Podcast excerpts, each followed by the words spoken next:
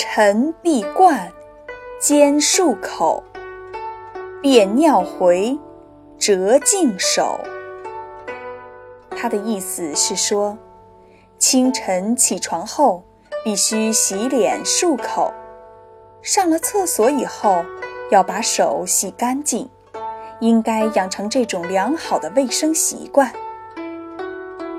俗话说，病从口入，所以。养成良好的卫生习惯，勤洗手、勤漱口，是保持身体健康、减少生病的前提。